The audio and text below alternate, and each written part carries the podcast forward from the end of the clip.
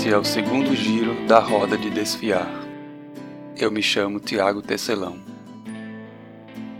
Existe uma carta no tarô chamada Roda da Fortuna.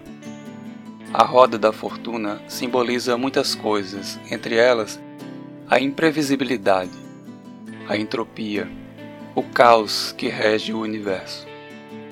Podemos entender a roda da fortuna, essa roda que giramos para sortear um prêmio ou para perder o que ganhamos, como um símbolo da impermanência da vida. As coisas nunca permanecem as mesmas. E é por isso que no budismo se ensina que um dos maiores aprendizados que podemos adquirir é o desapego. E é interessante o fato de um dos principais símbolos do budismo ser uma roda, a roda do Dharma, ou Dharma Chakra, que remete ao interminável vai e vem da existência e que nos lembra que tudo muda o tempo todo. Para não sofrer, Siddhartha Gautama, fundador do budismo, ensinou que precisamos nos desapegar de tudo, pois nada permanecerá o mesmo para sempre. E quando as coisas mudam, tendemos a sentir falta de como elas eram antes. A roda do Dharma, a roda da fortuna, nos advertem sobre os altos e baixos por que passamos o tempo todo. Não adianta sermos dramáticos quando estamos no vale da sombra da morte em algum momento as coisas vão melhorar. Pode ser até que uma esfinge apareça na luz da esperança com uma pergunta que nos force a encontrar uma resposta para nossas dúvidas. Ou que um anjo guardião emerja das profundezas da penumbra do sonho para nos abraçar e nos erguer novamente. Hoje, eu quero falar sobre uma esfinge, que também é um anjo um anjo de olhos verdes e penetrantes, uma esfinge de feições misteriosas e bigodes brancos, uma pequena mensageira divina chamada Amora. Mas deixe-me voltar para um momento antes dessa criaturinha se chamar assim, o momento de meu primeiro encontro com ela.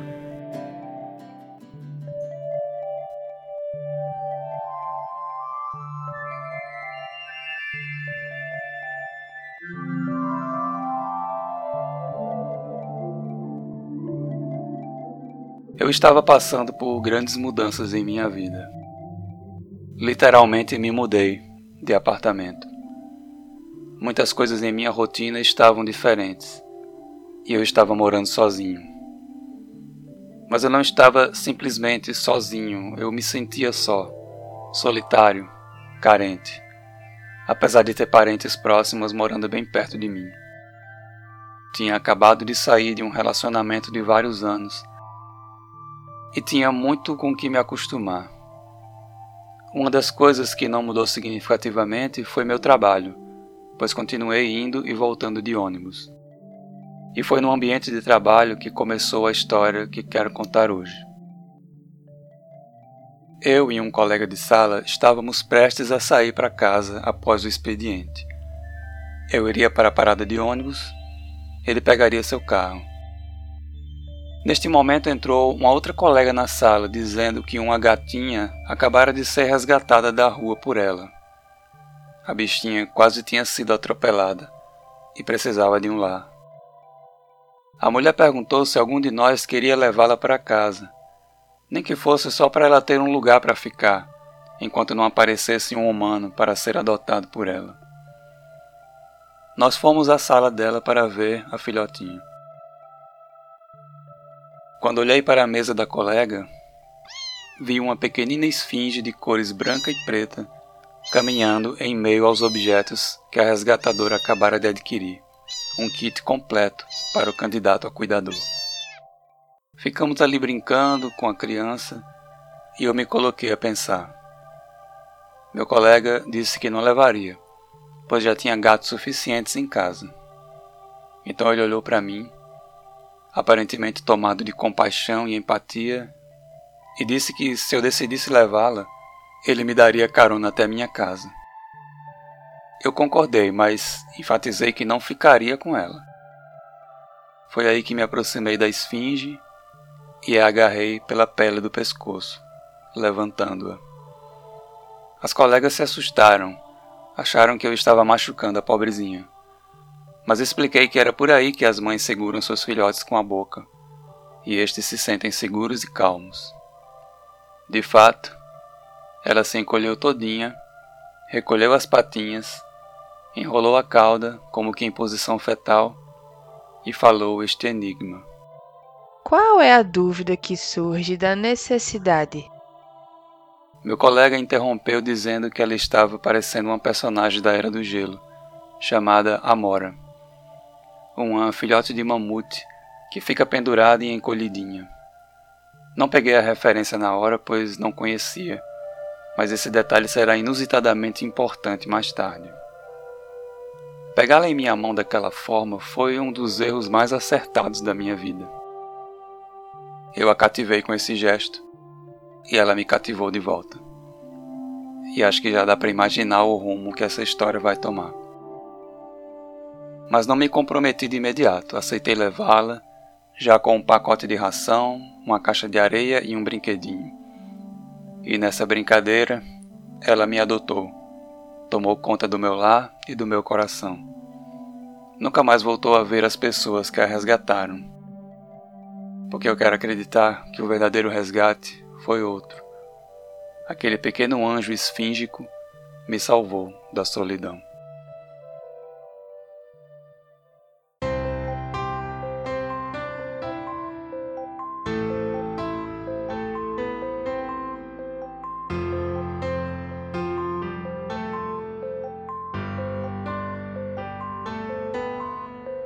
Aquela gatinha era tão pequena, devia ter algumas semanas de vida, idade muito precoce para ser separada da mãe. Ela chegou no apartamento já se sentindo a dona do lugar.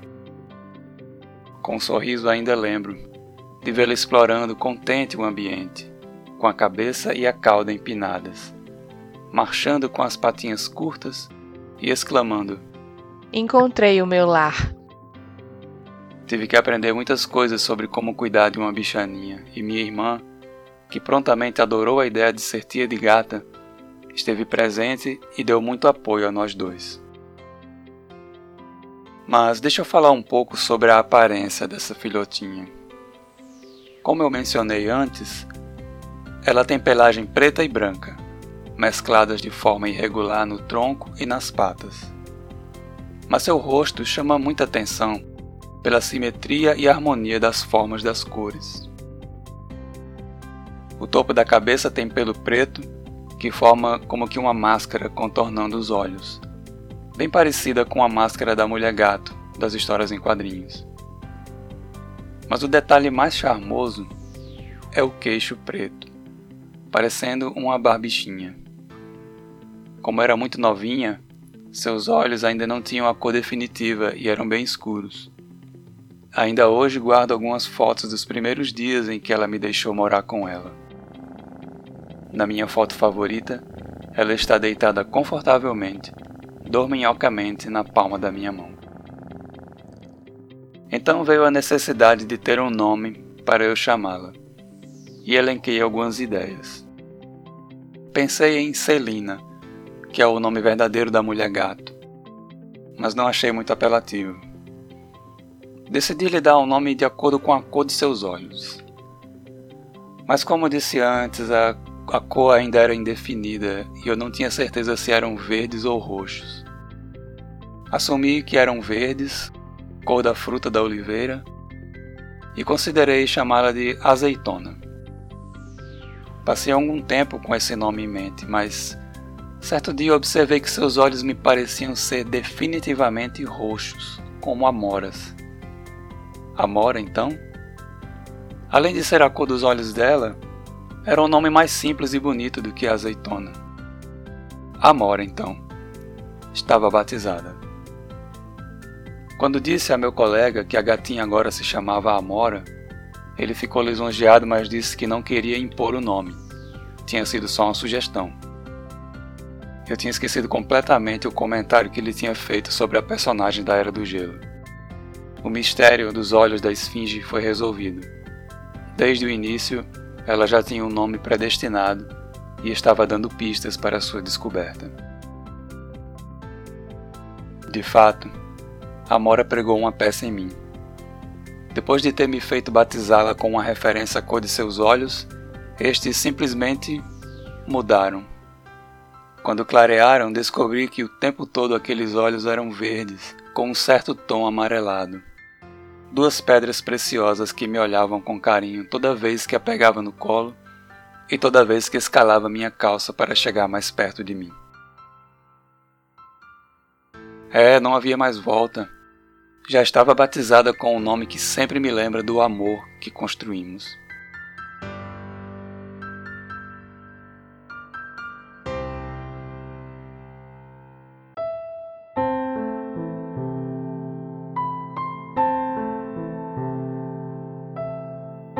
Completou seis meses de vida, o veterinário de Amora, que a atendia em domicílio, disse que já era tempo de castrá-la, se fosse o caso de optar por submetê-la à cirurgia. Seguiu-se um dos capítulos mais tensos dessa história. Levá-la à clínica veterinária foi um pouco difícil. Amora ainda não tinha saído de casa desde que tinha chegado e ficou com muito medo. Eu tive medo também de ela fugir e estava bem nervoso.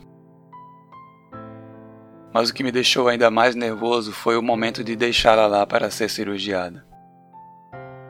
Vai ficar tudo bem, eu sussurrei para ela. Mas ela me olhava com um misto de medo e de resignação e sussurrou de volta. Não se preocupe, pai. Já enfrentei a morte antes. Não é uma faquinha que vai acabar comigo. Eu a trouxe para casa quando ela recebeu alta no mesmo dia, com a recomendação de manter a roupinha cirúrgica, que seguraria os pontos até a cicatrização, e não deixá-la subir em nada. Esse dia foi uma prova de paciência e teste da minha capacidade de cuidar. A Mora não conseguia ficar quieta e o tempo todo dava um jeito de se livrar da roupinha. A noite foi um terror. Ela ao meu lado na cama e eu mal conseguindo dormir, com medo de ela se levantar a qualquer momento e burlar as recomendações. O tempo todo eu pensei em minha mãe e meu pai, preocupados comigo toda vez que eu fazia a cirurgia, e percebi o trabalho que lhes tinha dado. Para mim, foi uma aula prática de paternidade. No dia seguinte, decidi hospedá-la na clínica, para não ter tanto estresse, e ela ficaria lá por dois dias. Fui visitá-la na manhã seguinte ao check-in e chorei quando a vi, deitada sozinha numa jaulinha. Ela olhou para mim, parecendo cansada e tranquila, e disse: Estou sendo bem cuidada, pai. A propósito, antes de sair, veja se consegue fazer aquele cachorrão calar a boca. Ela não estaria comigo em casa nem dormiria comigo e este foi o primeiro momento em que senti saudades de Amora. Saudade de tê-la deitada ao meu lado no sofá. Saudade de brincar com ela com um apontador de laser. Saudade de sentir o pelo macio de suas costas passando por minha mão quando eu estendia meu braço ao lado da cama. Depois disso, ela nunca mais precisou ficar internada. Mas as mesmas saudades se repetiram todas as vezes que eu viajei e ela teve que guardar nosso lar esperando por mim, eu esperando por ela. A família cresceu quando minha então noiva veio morar conosco. A Mora demorou a aceitá-la, mas com o tempo a adotou também e passou a chamá-la de mãe. Após alguns anos chegou seu irmãozinho, um gatinho branco e caramelo. Este foi bem mais difícil de ser aceito. No dia em que ele chegou, Amora ficou extremamente agressiva. Tentei acalmá-la segurando-a. Ela avisou que eu não tentasse. Não escutei seus avisos e ela arranhou meu rosto com ferocidade magoada. Vocês me traíram. Quem autorizou trazer essa coisa aqui para minha casa? Esse momento marcou meu rosto por alguns dias e meu coração para sempre. Ainda me lembro da raiva que ela sentiu de mim e de como fiquei triste. Mas as gatas logo esquecem essas coisas.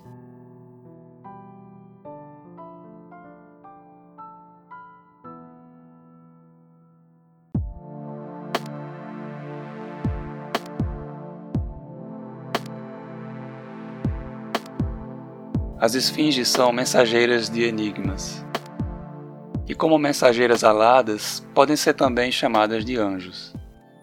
Amora apareceu na minha vida como um anjo guardião para me consolar num momento difícil. E sou eternamente grato a ela. Sinto uma conexão especial com ela.